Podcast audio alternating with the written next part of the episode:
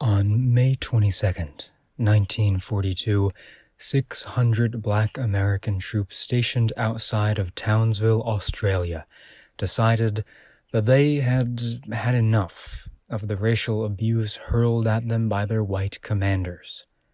And when they heard a rumor that a white commanding officer had murdered a black sergeant, they decided they would take matters into their own hands. This is Hidden History, and you're listening to Episode eighty, Mutiny. Hidden History is always available on w w w dot hidden history dot show, and if you like what I do, then subscribe to the show on Spotify, review it on Apple Podcasts, or follow the show on Twitter at H I D D N History Pod. Alright, so a little forewarning that this is going to be a short episode. All the information on the Townsville Mutiny was intentionally suppressed by the United States government because, well, it made them look bad. So there's not a whole lot of sources or scholarship for me to work with here. Every article essentially says the exact same thing. But I will try my absolute best. There is always something for us to learn here. Okay, so to start off, we need to build off the um, brief history of military segregation that I touched on in Episode seventy-eight. Up until Executive Order nine nine eight one desegregated the military on July twenty-sixth, nineteen forty-eight, black soldiers were restricted in every possible way, in terms of what roles they could serve, how far they could advance, and, of course, what units they could belong to. It is, of course, worth mentioning that even after the desegregation of the military, a lot of these restrictions remained in place, but just in an unwritten form. I talked about it in Episode seventy-eight, Red Summer, but I will talk about it a little bit again here, in case maybe this is your first foray into the world of Hidden History. Though it may seem counterintuitive, joining the armed forces was actually in many ways a tactic for pursuing civil rights at home. Black servicemen often thought that if the architects of their suffering saw that they could, well, suffer in fighting for the United States, uh, they would recognize their shared humanity and the inhumane cruelty of institutionalized racism at home. Now, there are a number of reasons why this, as a tactic, did not work, and they all lead back to the fact that the cruelty of the American system was not the result of a helpless misunderstanding or silly blunder. It isn't something that can be rectified through volunteerism, because the people who oversee that system will never have a come-to-Jesus moment where they realize they were wrong. And I don't say that to argue that people can't change. I say that to reinforce the fact that these people were not stupid. They knew exactly what they were doing, and they did so purposefully.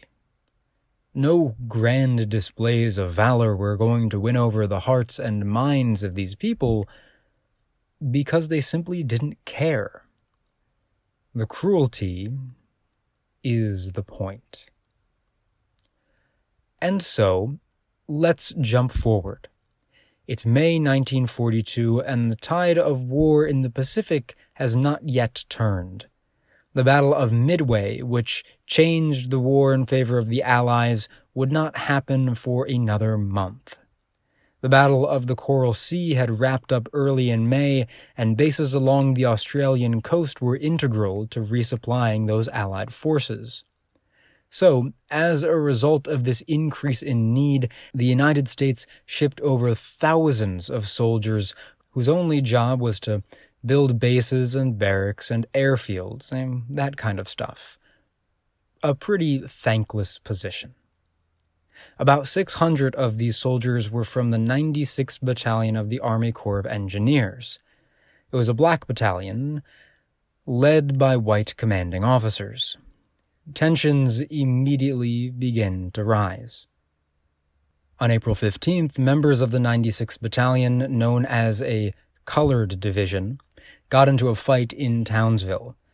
In response, white soldiers with loaded guns and fixed bayonets rounded them up and marched them back to base.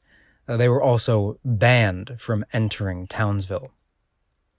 Now, I can hardly imagine that response in reaction to a fight with white soldiers, which, I mean, you know, white American soldiers in the twentieth century were kind of infamous for starting fights wherever they went. But regardless, taunting and intense racial harassment continued from the commanding officers unabated. And then, when soldiers heard word that a black sergeant had been killed by a white commanding officer, they decided that they had had enough. On the night of May twenty-second, nineteen forty-two, soldiers from A and C Company in the ninety-sixth Battalion decided to mutiny, turning their guns against the tents where the all-white officers were drinking. In the fighting that ensued, one man died and a number were seriously injured.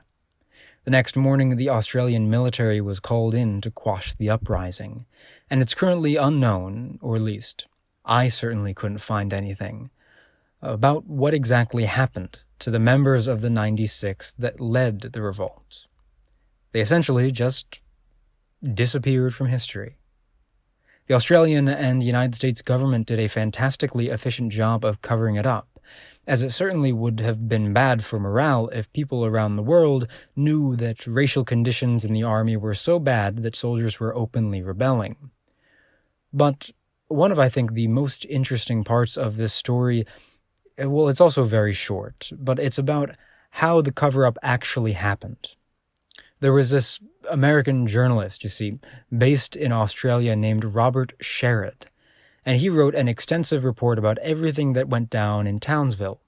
But he knew he could never get it published thanks to the state of the wartime censor. But it just so happened that there was a young and very ambitious congressman passing through Australia at the behest of President Roosevelt. Sherrod thought that if he got this report in his hands, then the congressman could use his power to make sure everyone read it.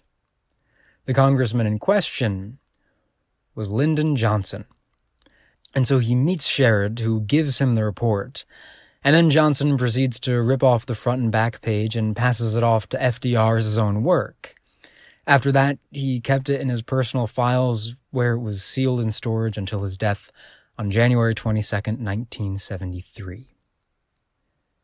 It's also uh, worth mentioning that it's unknown if that original rumor that sparked the uprising about the murder of the black sergeant, uh, it's unknown if that was a fact or a rumor in and of itself. But I suppose that doesn't really matter. So what lesson can we take from this? That L B J was kind of an asshole. I mean, I'm kidding, of course. Well, he definitely was an asshole. He had a certain fondness for whipping it out when people least expected it, but that is not the point. In my opinion, there isn't a super cogent moral that we can extract out of this story other than the fact that racism is a cancer on every aspect of our society, which is uh, not a new idea if you've been listening to this show for the past few months. But anyway, I know this was definitely a shorter episode. Part of that was just the severe lack of information available on this subject, and part of that was the fact that I simply could not summon the strength to write a twenty-page script this week. So the end of this episode marks the end of Season three, but don't panic. Season four is going to start with Episode eighty-one in the first week of August. I just need to take a little time to let my brain breathe. I really hope you've enjoyed the content that I have produced over the course of this season. Over the past year, Hidden History has gone from a relatively small show uh, to a podcast that's on the chart in eight countries, which is a pretty neat feeling, honestly. I am really looking forward to learning and growing with you all for many years to come. Thank you so much for listening. This is Ellis Tucci at Hidden History, signing off.